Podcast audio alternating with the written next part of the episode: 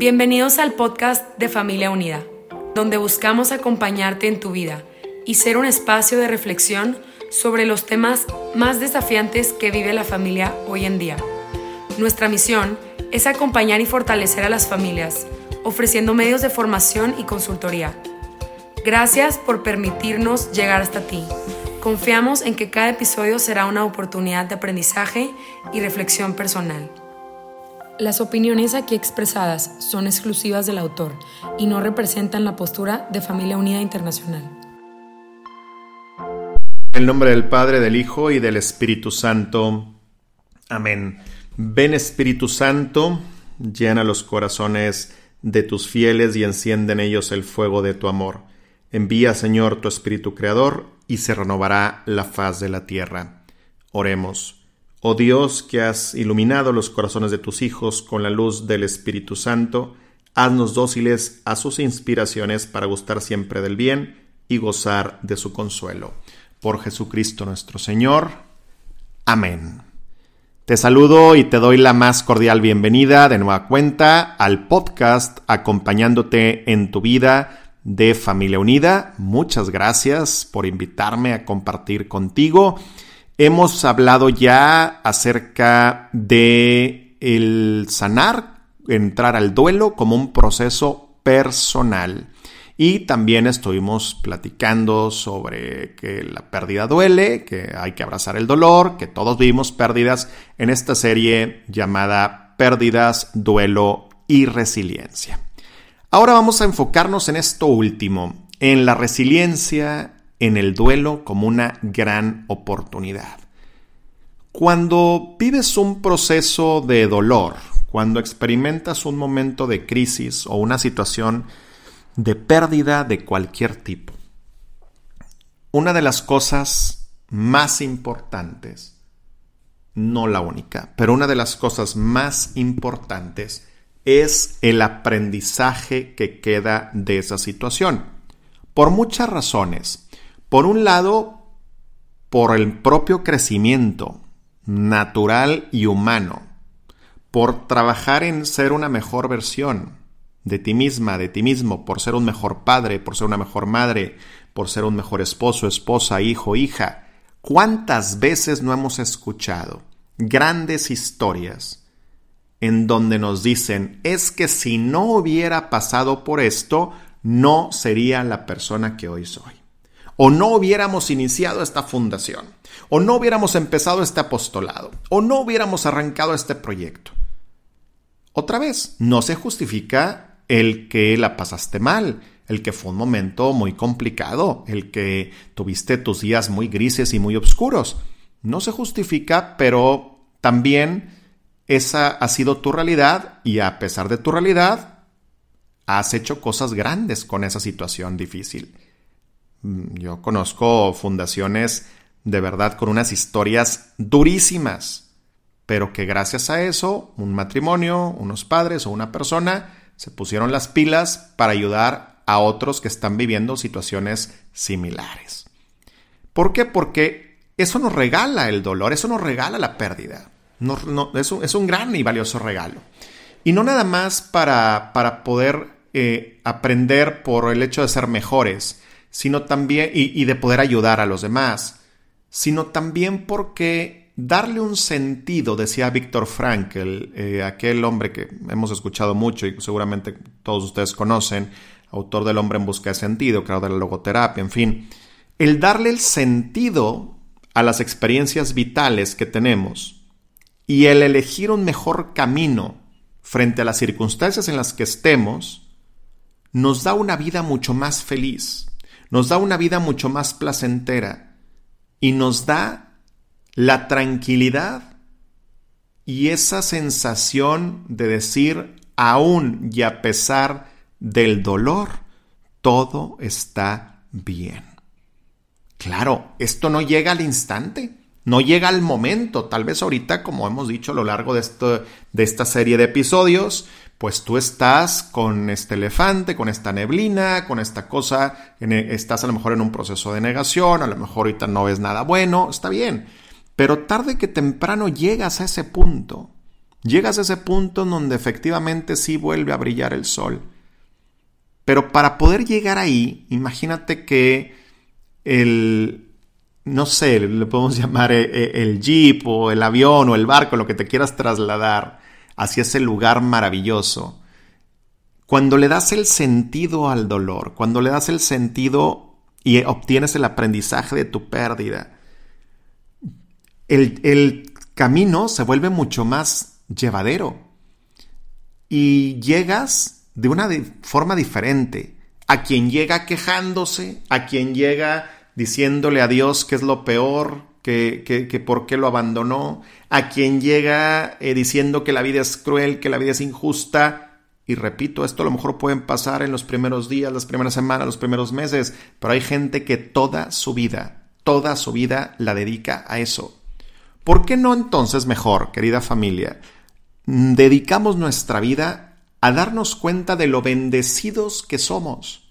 agradecer lo que sí tenemos, lo que sí hay, aún y a pesar de las pérdidas que hemos tenido.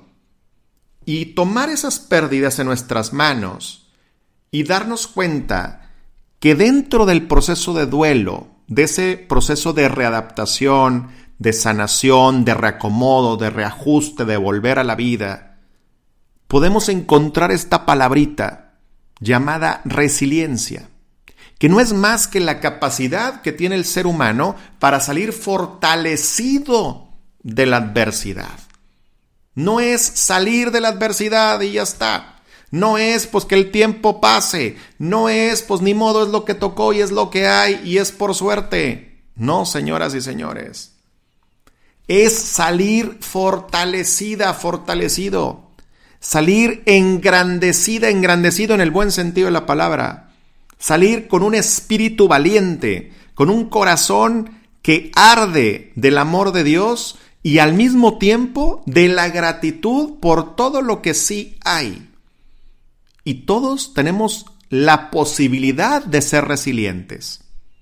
Hay personas que en su ADN tal vez ya traen más, eh, están más propensos a hacerlo, pero al final es algo que se desarrolla, que se desarrolla con el tiempo, cambiando la perspectiva, mejorando el sentido del humor, eh, obteniendo el aprendizaje de cada cosa que pasa, dándote cuenta de tu fortaleza, trabajando tu autoestima, pidiendo ayuda, teniendo una buena red de apoyo, leer cosas que te nutren, que te ayudan, escuchar este tipo de podcast. Vaya, podemos ir forjándonos y formándonos en la resiliencia. Porque de esa manera, hoy puedes estar pasando por un momento bien duro, y justo me decía una persona que me platicaba su crisis en la familia. Me dice, es que David, yo no sé, pero esto es lo peor que me ha pasado y no sé qué va a venir después. Y yo le contestaba, efectivamente, yo tampoco tengo ni idea lo que va a venir después, ni en tu vida ni en la mía. Solo tenemos el hoy. Solo tenemos el día a día. Es lo único que nos pertenece. Y cuando tienes esta conciencia, no importa lo que venga después porque sabes, te sabes, te reconoces resiliente. Sabes que vas a poder lograrlo, esto y más, porque lo has podido hacer. Por supuesto, porque ha sido la voluntad de Dios, pero al mismo tiempo porque has trabajado en ello. Seguramente también conoces personas que, les le han pasado una y otra y otra y otra y otra cosa y ven nada más el punto negro en la hoja en blanco o el frijol en el arroz. Dicen, es que nomás a mí ya me llueve sobre mojado. Y bueno, y así viven. Amargadas, amargados. Tristísimo. Y personas que luego se convierten hasta personas tóxicas, generan ambientes tóxicos bien difíciles. Porque en lugar de tomar esa pérdida tan difícil como una oportunidad de crecimiento, la tomaron como una maldición en su vida. Hoy la invitación que te quiero hacer a lo largo de, este episodio y a lo largo de esta serie de episodios es que hoy abraces tu dolor.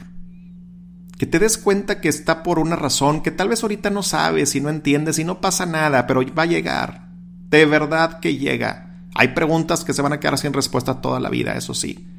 Pero van a llegar muchos mensajes que necesitas. O tal vez ya llegaron o tal vez ya están llegando que abraces tu dolor, que lo reconozcas, que te des cuenta que esta pérdida te puede ayudar más de lo que te imaginas. Que lo hagas de manera personal, porque también al momento de estar bien tú, trabajar en ti, va a impactar positivamente a tu familia y a tu entorno. Y que descubras que detrás de esta experiencia hay un valioso aprendizaje y que vivir la resiliencia en ello es salir de esta situación, pero no como llegaste, sino fortalecida, fortalecido. Qué diferente se siente. Qué diferente se siente, querida familia, cuando le damos una dirección, un propósito y un sentido a lo que nos pasa.